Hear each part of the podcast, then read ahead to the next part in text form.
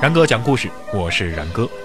今年是猴年，在猴年春节的前后呢，我给大家准备了几期孙悟空的节目。今天我们要说的是孙悟空系列的最后一期了。不知道大家有没有看《西游记》的时候发现过这么一个问题，就是一开始这个孙悟空大闹天宫的时候，那是上天入地无所不能，而且刚学艺回来就是大闹龙宫啊，取走了东海龙王的定海神针，也就是如意金箍棒啊。最后呢，还敲诈了人家龙王一身披挂。从这儿看啊，那孙悟空的水下功夫那是相当可以的。可是为什么到后来取经的时候，从收沙僧的时候开始，猴哥就说自己水下的功夫不好呢？关于这个问题啊，也是我看《西游记》的时候的一个很大的疑惑。于是呢，也在网上搜索了很多关于这个问题的解读。网上的解释很多，其中最有代表性的是说了这么两个原因啊，也是深深的被大家所信服的。首先呢，孙悟空以前下水啊是要念碧水诀的，但是呢被压了五百年之后，长期没有人交谈，他就变成了一个话痨了啊，见谁都要狂喷一气。这样一来的话呢，他就无法一直专心致志地念这个碧水诀。此外，孙悟空后来在取经的途中啊，相当于是混迹于职场，在这个职场生涯当中，他也明白了一个道理，那就是工作呀一定要在领导的面前做。唐僧是下不得水的，也没有火眼金睛。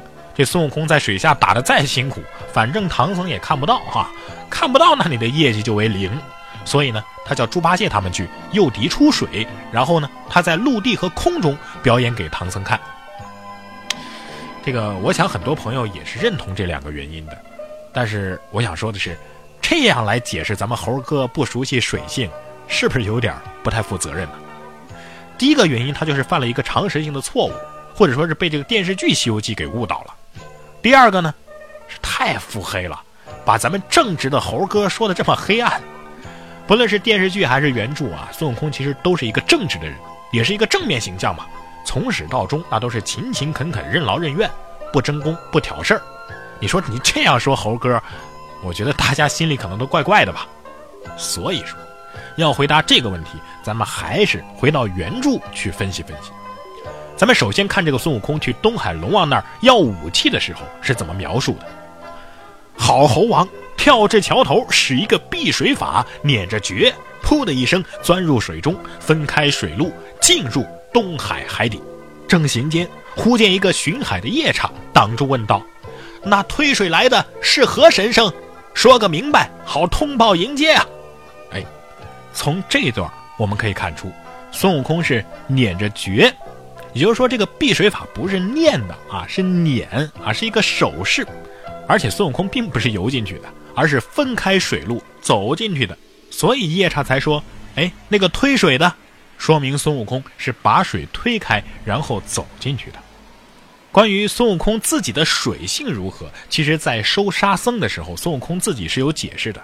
原著是这么描写的：行者笑道：“贤弟呀，哎，这桩我不敢说嘴。”水里勾当，老孙不大十分熟。若是空走，还要捻诀，又念念避水咒，呃，方才走得。不然的话，就要变化做什么鱼虾之类的，我才去的。若论读手段，凭你在高山云里干什么蹊跷异样事儿，老孙都会。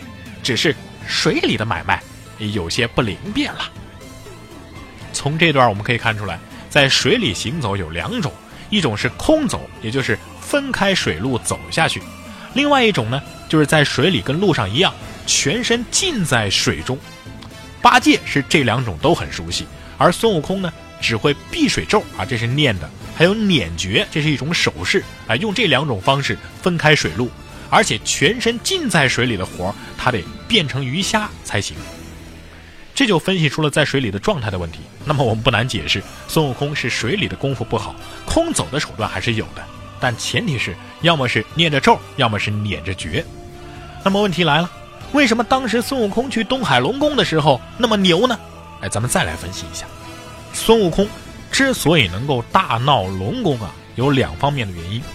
第一方面，在《西游记》里，龙的地位其实是比较低的，凤凰、麒麟、雕、孔雀的地位比较高。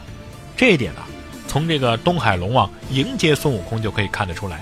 原著是这么说的：那东海龙王敖广急忙起身，与龙子龙孙虾兵蟹将出宫迎道啊，上仙请进，请进，直至宫里相见，上座献茶毕，问道：“啊，上仙是几时得到授何仙术啊？”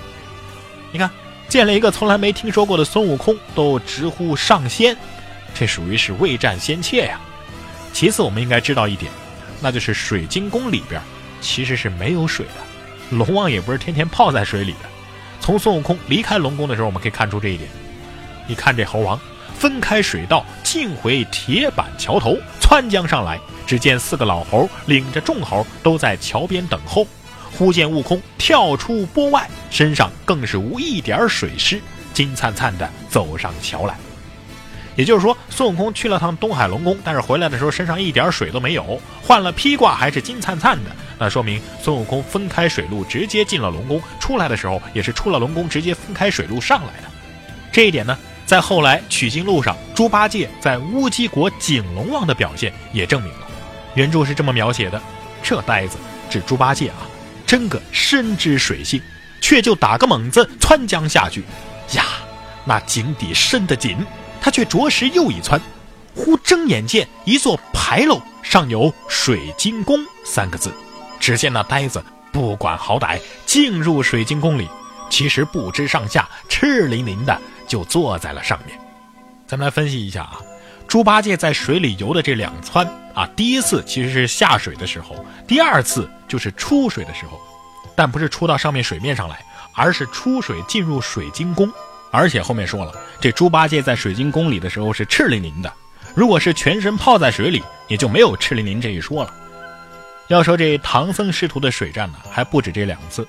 感兴趣的朋友可以深入的看一下原著。从上面这些分析呢，我们可以看出孙悟空是水性不好。这个水性不好呢，指的是在水里游、潜水的功夫不好。那下水去打架呢，那更是不擅长了。所以让八戒去，这也不是为了做给领导看的。孙悟空有很多次跟妖精打仗，那都不是在唐僧面前打的。之所以不愿意下去啊，那是因为有了猪八戒和沙僧这两个会水的徒弟。正所谓君子不立危墙之下嘛。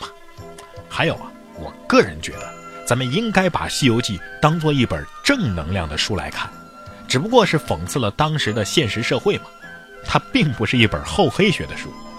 好了，关于《西游记》，关于孙悟空，然哥的。讲故事就讲到这里，感谢您的收听。